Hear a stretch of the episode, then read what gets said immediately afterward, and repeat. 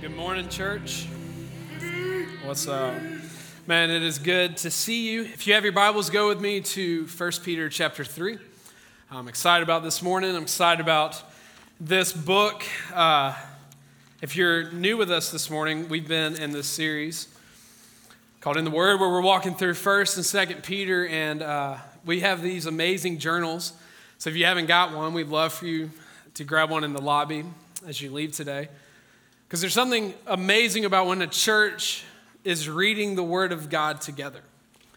That we're not just coming on one day a week or two days a week and hearing the Word, but we're in it ourselves and digging into it and, and letting it press on us. And I don't know about you, but I feel like chapter three this week pressed on me and, uh, and challenged me a lot. But I'm just so thankful. I, I, I want to continue to encourage you to be in it with us. Uh, it's really good, and what God will do through the church reading together will be amazing. We're going to read this passage, verses 13 through 18, and then we'll go back through and work our way through it. So, verse 13 says, Now, who is there to harm you if you are zealous for what is good? But even if you should suffer for righteousness' sake, you'll be blessed. Have no fear of them, nor be troubled. But in your hearts, honor Christ the Lord as holy, always being prepared to make a defense to anyone who asks you for a reason for the hope that is in you. Yet do it with gentleness and respect, having a good conscience, so that when you are slandered, those who revile your good behavior in Christ may be put to shame. For it is better to suffer for doing good, if that should be God's will, than for doing evil. For Christ also suffered once for sins, the righteous for the unrighteous, that he might bring us to God. And let's pray. Father, thank you for your word. I thank you for a time where we get to open it. God, I pray that by the power of your Holy Spirit, you would press on us, that you would reveal to us, God, where we need to grow in our faith in you. But God, I, I pray for boldness for everyone in this room.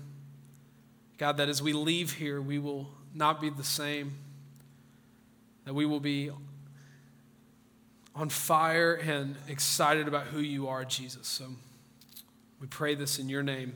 Amen. Hey, I don't know if you know this, but uh, we live in a world that is watching us um, in many ways. If you listen to too much news, you might be freaked out by your iPhone, or if you have an Alexa, it's listening to you. It's weird. Um, but we're being watched. And I'm not talking about, like, I don't know why I said that, but, anyways, we're being watched, especially as Christians. You're being examined. The world is looking at you under a microscope, sometimes it seems. And I don't know if you are like me, but there's sometimes you're just in public and you feel like people are watching you. If you have little kids, Sometimes you don't feel like you can escape where they're looking at you, especially when they start speaking. They're everywhere when you're saying something you don't want them to repeat. And I felt this in a real way on Friday. Friday morning, me and the Sloans, we and my wife, we took our kids. So we had three or four kids, three, two, and two one year olds, and we took them to a trampoline park because why not? And um, at 10.30 in the morning, there's not really a lot of uh, people uh, our age jumping on a trampoline. There's a lot of parents watching their very little kids jump on a trampoline, but I felt like if we're going to let my daughter and my son run around, I probably should be able to get to them. But what happened in the moment is uh, my 12 year old self came out, and I decided I needed to go as hard as I could for as long as I could, which was about five minutes, and then I felt like I couldn't breathe anymore. And I felt like it was time to go home, but we had paid for an hour and we're to stay for that hour. But in that moment, there's a lot of moms, really no dads there, watching their kids.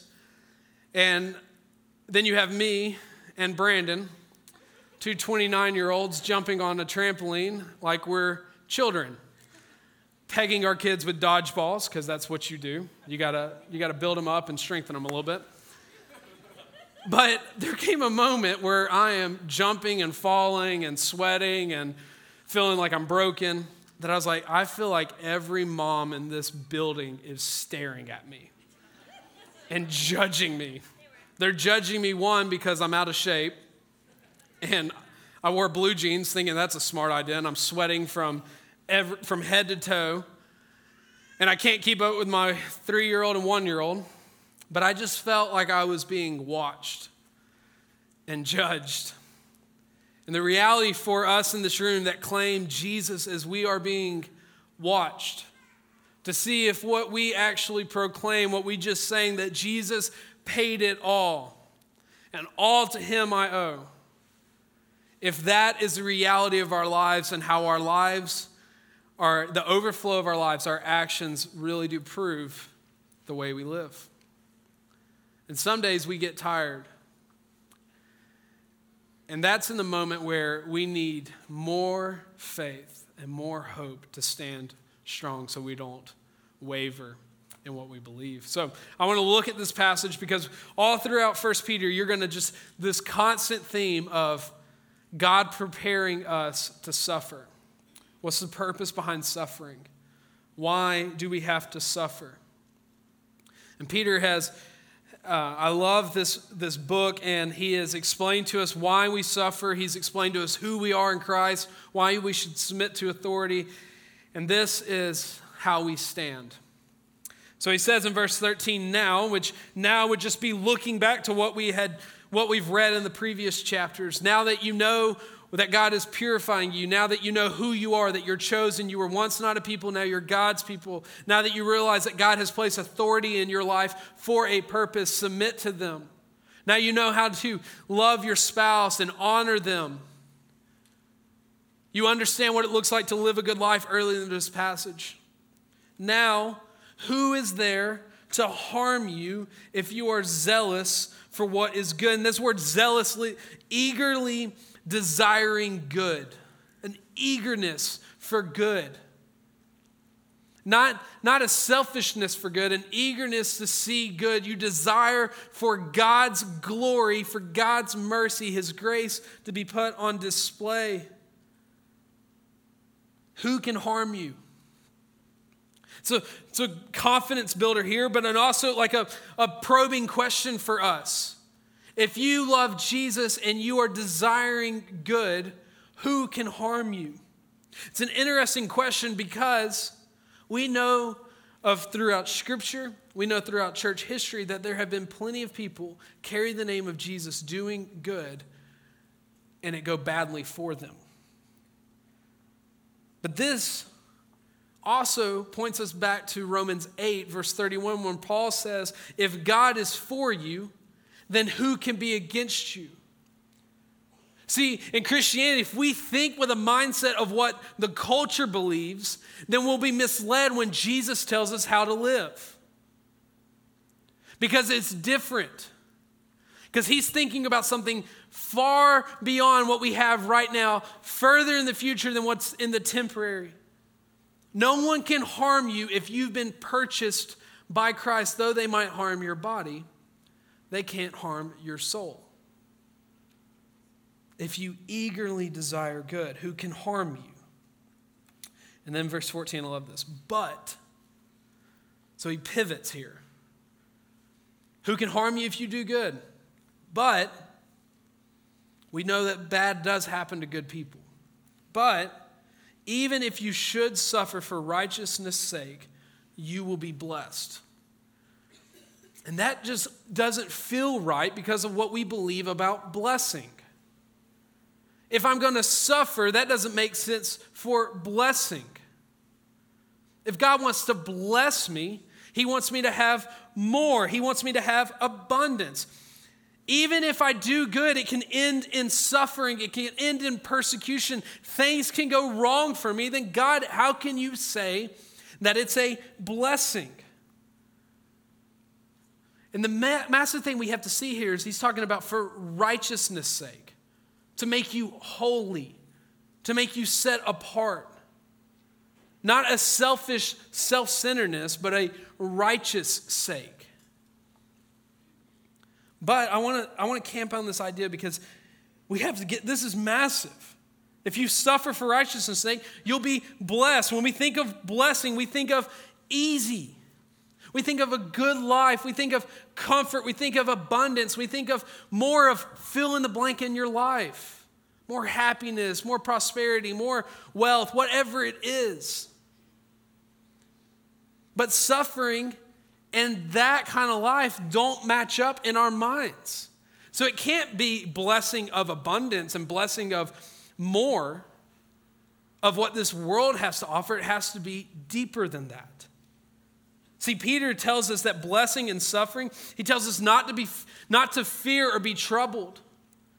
Blessing is you get more of Jesus, you get more of his presence, you get to experience what Christ has to offer, which is painful and hard to understand. See, Peter tells them later in this verse, um, You'll be blessed, have no fear of them nor be troubled. And you have to understand the context to what he's writing. He's writing to believers that are facing real persecution, real suffering.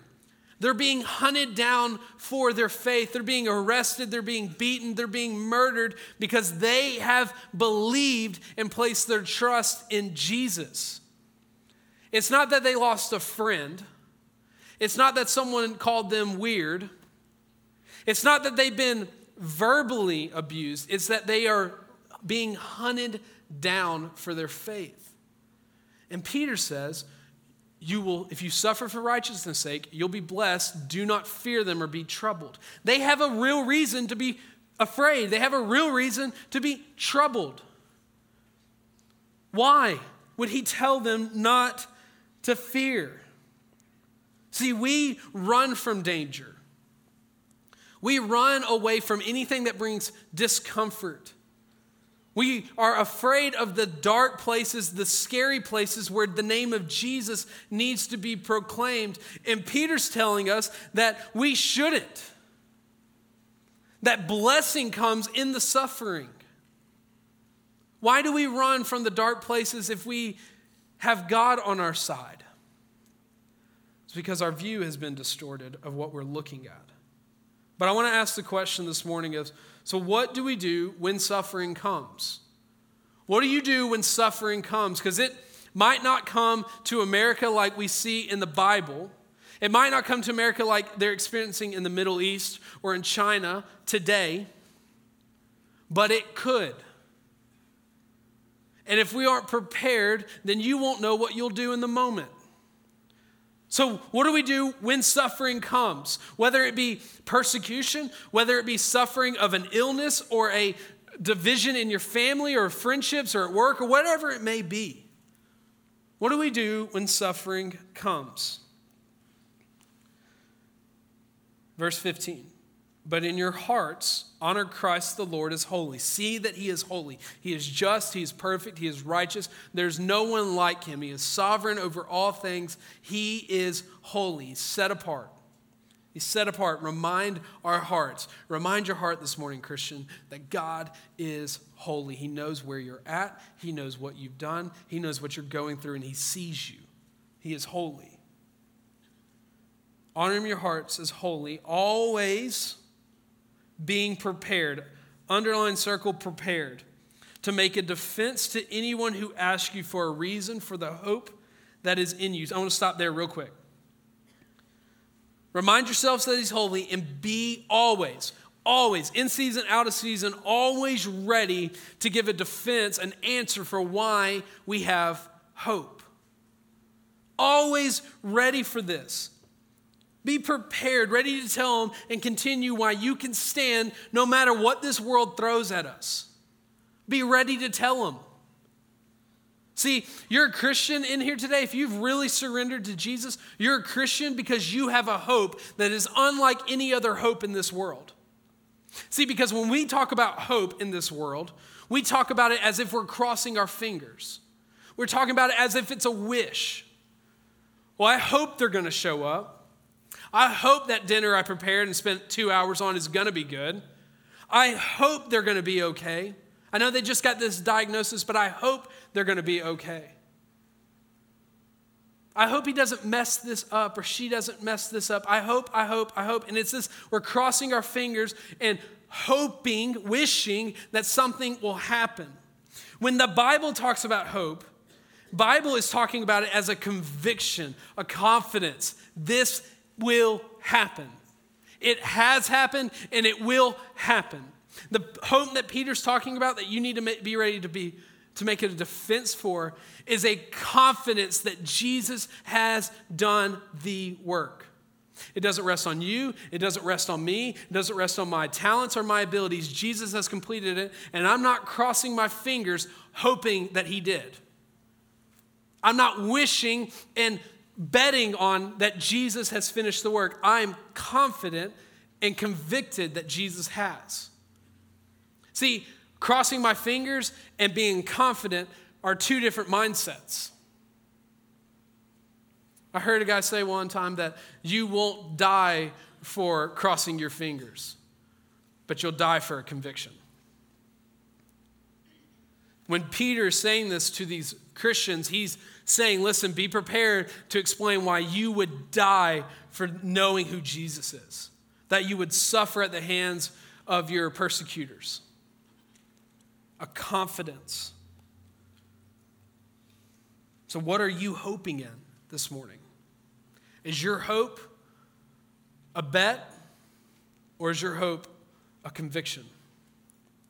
It changes how you look at it. See, Peter tells us to be ready to answer why we stand. If you're going to stand, you better be reason, have a reason to stand. And it doesn't have to be this deep theological thing. It's just, I know that Jesus died for me. I know that He stood in my place. I know that He paid my debt. I know that He has bought me with a price and I have life in Him. You don't have to go into this deep apologetic of why you believe what you believe. I think it's important to know why you do. But you don't have to be the smartest person in the room. Faith, the assurance of things not yet seen. I know with confidence that Jesus died for me. And that's why they could stand. They had a hope that was unshakable. But see, to answer why you have a hope or why you can have a hope, you got to know what the hope is. We'll come to that in just a second. But the end of this verse always be prepared to make a defense to anyone who asks you for a reason for the hope that is in you, yet do it with gentleness and respect. Not, he didn't say be harsh be rude, be condescending. He didn't say, go out in this deep debate where you're not listening. Gentle and respectful. If you're like me, a lot of times when someone disagrees with me, I want to go on the defense. I want to be right. I don't like being wrong. If you're married, you realize, men, that that just has a way of being beat out of you over the years. You just learn that you're probably wrong. But I, I, I, can think of that in my marriage. I can think about it in my relationships, my friendships. I want to be right. And a lot of times, my wanting to be right comes out in me being rude or me not listening. Be prepared to tell them why you stand, why you have a hope, but with gentleness, respectful, listening. You're not going to win them to Jesus by beating them up in an argument. See, our weapon is not retaliation, our weapon is the love of Christ. You don't have to, you don't have to win the argument. You got to love them. Let Jesus win them. Let the Holy Spirit reveal to him that he's real. I didn't come to know Jesus because I understood everything in Scripture. I came to Jesus because he showed me his love. Are you being gentle? But you better know why you hope. But look at, look at how Jesus models this. Look how Scripture, Matthew 5, 30, or 43 and 44 says, You have heard that it is said, You shall love your neighbor and hate your enemy. That's common in what our world says. Love those that love you, hate those that are against you. Love the people that look like you and act like you and you're comfortable being around. Hate those that are against you. Don't have anything to do with them. But Jesus says, I say to you, love your enemies and pray for those who persecute you. Pray for those that come against you, that want to harm you, that want to rob you. Love them and pray for them. That's different. Luke 23, Jesus being crucified. When they came to the place called the skull, there they crucified him and the criminals, one on his right, one on his left. And Jesus said, Father, forgive them, for they know not what they do. As Jesus has just been trialed um, as an innocent man, put on a wrongful trial, convicted, then beaten, and then drug up a hill, nailed to a cross, Jesus says, Forgive them, Father. They don't know what they do. Love, prayer, pers- like in the face of persecution, Jesus models this gentleness and respect. Stephen, the first martyr in the Christian faith in Acts 7 says, And when they were stoning Stephen, he cried out, Lord Jesus, receive my spirit. And falling to his knees, he cried out with a loud voice, Lord, do not hold this sin against them. And when he had said this, he fell asleep as they're stoning him because he proclaimed Jesus, but he had an unwavering hope. Even in the face of death, he was gentle and respectful because his hope couldn't be taken from him, it couldn't be killed out of him. It was rock solid, a confidence, a conviction. 16, having a good conscience, having a right mindset. Why you do it is not selfish. It's not for uh, yourself to be advanced. Why you love people, why you're compassionate, why you serve, why you give, why, why you do all the things that Christians are supposed to do is not for self, it's for God. Having a good conscience so that when you are slandered and those who revile your good behavior in Christ may be put to shame. For it is better to suffer for doing good, if that should be God's will, than for doing evil. Our hope in Christ must be, has to be, should be motivated because of what Jesus did on our behalf. If it's motivated by anything else, it's selfish. If it's motivated by anything else, you won't stand when it gets hard. You'll fall away when it gets tough. Have a good conscience, a clear mind. This is why I'm after it. This is why I'm allowing people to bring suffering into my life, why I'm allowing persecution to happen, why I'm standing confidently, is because it's for the name of Jesus to go forward. It's not that Brandon Bridge Farmer or whoever you are will be elevated, but that Jesus will be elevated. Have a good conscience. See, God uses our suffering as a part of His will for the advancement of His name. Look at that. And this verse 17 is a tough verse. For it is better to suffer for doing good. It's okay, like you want to suffer for if you're doing good. You don't want to suffer if you're doing evil. If that should be God's will. Peter's alluding to this idea that suffering is a part of the will of God. And that's hard for us to grasp because why would God allow bad things to happen to me? You hear it all the time. Why, why would God allow that to happen to that person? Because he allowed it to happen to Christ. You look in Acts 4 and you see that it was the will of God that Christ would suffer. He determined it. Why would He not allow it in your life if it makes you more like Him? But if your God, if our theology about God is that He just wants me to be comfortable, He just wants me to have a good life, He doesn't want me to ever feel discomfort or pain, then we miss the point that God allows suffering to to remove the things about us that think highly of ourselves, that we might think highly of God. And that's tough, but we have to do something with it. See, he uses the stories. You read all throughout Scripture. Acts 7, Stephen stoned. Acts 8, they leave Jerusalem, and God's message goes to Judea and Samaria. And then it gets they get persecuted there and it goes out further and goes out further and goes out further because persecution and suffering happens. You read throughout church history. I love the story of Jim Elliot, who was an American missionary, and four of his buddies were burdened over a Indian group in Ecuador. And they came up with this plan. It's a brilliant story. If you haven't ever read it, you should. There's a movie out about it, but they came up with this brilliant plan that they would be able to fly a plane in circles to be able to lower a basket into the jungle.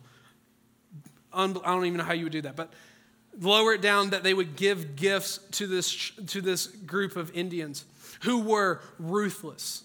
Anyone that came into their part of the jungle would die. They would kill anyone that came into their area. They were a ruthless group of people, but Jim Elliot's heart was burdened for them. So he came up with this plan, and they, they would lower the gifts down. They started receiving gifts back when they would pull the basket up, and they believed that they, there was, it was safe to go land. So they landed on the beach. Some, people, some of the tribe came out. They had a meal with them. They felt like things were going well. A few days later, some ladies come out by the river. They go to approach them, and they realize they have now been surrounded by the warriors of the tribe who use eight foot spears to kill their enemies. Jim Elliot was carrying a revolver and went to grab it, but decided and remembered that he had vowed that they would not kill because they were confident in where they would go if they died.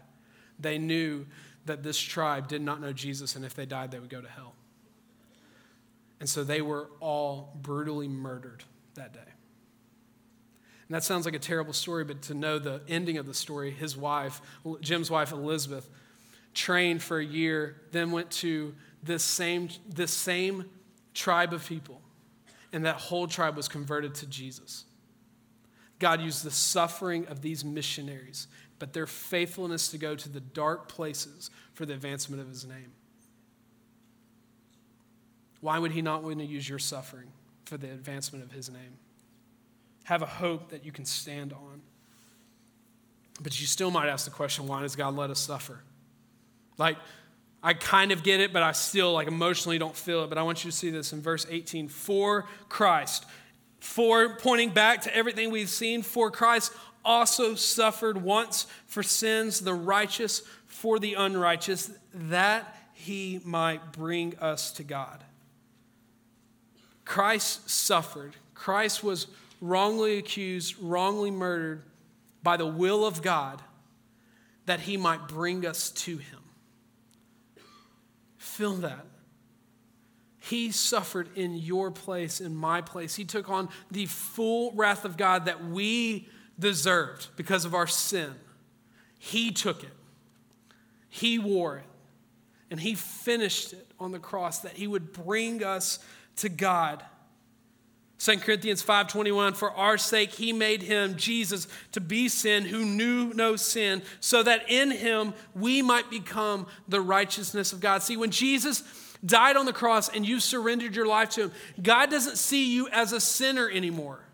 He sees the righteousness of Christ in you, paid in full.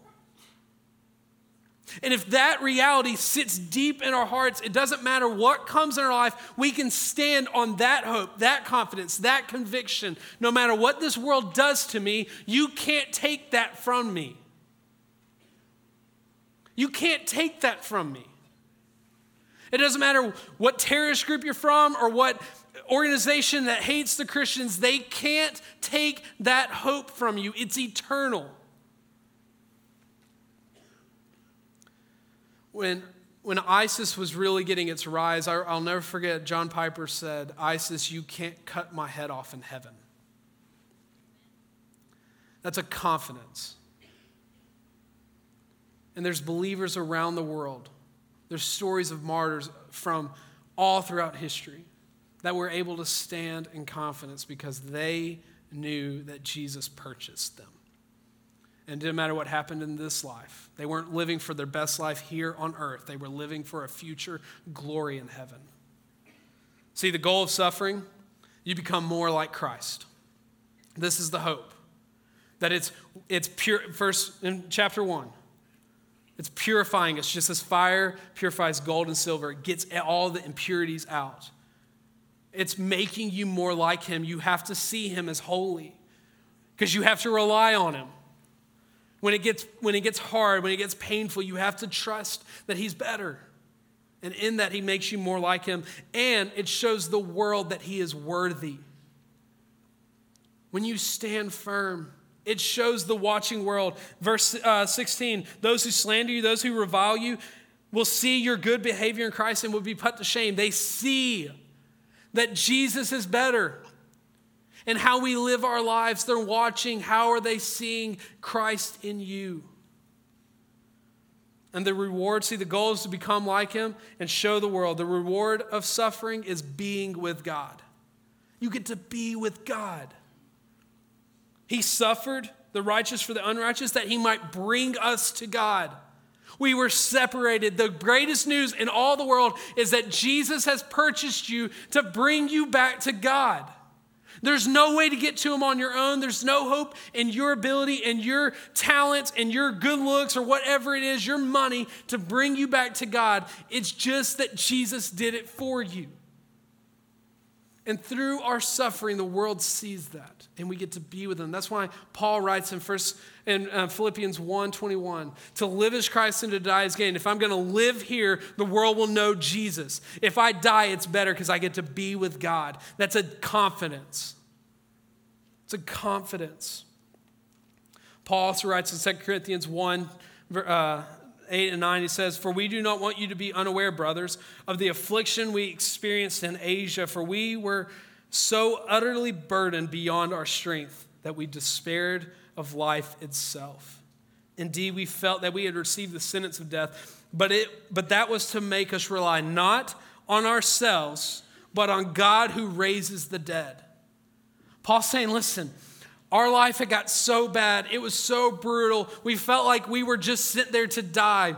But God allowed it that we might rely on Him only, not on ourselves. 2 Corinthians 4, a little bit later in this book. So we do not lose heart. Though we are, our outer self is wasting away, our inner self is being renewed day by day. For this light and momentary affliction is preparing for us eternal weight of glory beyond all comparisons Nothing compares to what is prepared for us at the end of our life. The presence of God as we look not to the things that are seen, but to the things that are unseen. For the things that are seen are transient, they're fading. But the things that are unseen are eternal. We got to stop looking at the temporary. We got to stop looking at our possessions and our good life, our blessed life. We got to start looking at God. We got to start seeing that that's the blessing the presence of God, get our eyes off the temporal, get our eyes off temporary things, and put our eyes on the eternal things. Put our eyes on Jesus. Philippians 3 10 and 11, that I may know him in the power of his resurrection. Resurrection, resurrection power is yours, it is mine. And we may share his sufferings, becoming like him in his death, that by any means possible I may obtain the resurrection of the dead resurrection power, the same power that brought Jesus out of that grave, has given you life to stand with, with confidence, with a hope. See, He has made the way possible. He's made it possible. But the question for all of us today, I think all of us have to answer this question Do you want to be with God no matter the cost? Jesus has never in this book promised it will be easy. He never said the road that, that leads to the presence of God is easy. But if God is who He says He is and He did what He said He did, and this book is true, then it's worth it. An eternal weight of glory. Romans 8 18. I don't, I don't compare the present suffering worth comparing to the future glory. Though I suffer for a little bit, glory is mine in the end. So, because this was his plan all along, that Jesus would die in your place, that he would pay the penalty for you if you trust in him. Today, do you want to be with God? I want to read Romans 8, 31 through 39, and then we'll be done. It says, What then shall we say to these things? If God is for us, who can be against us?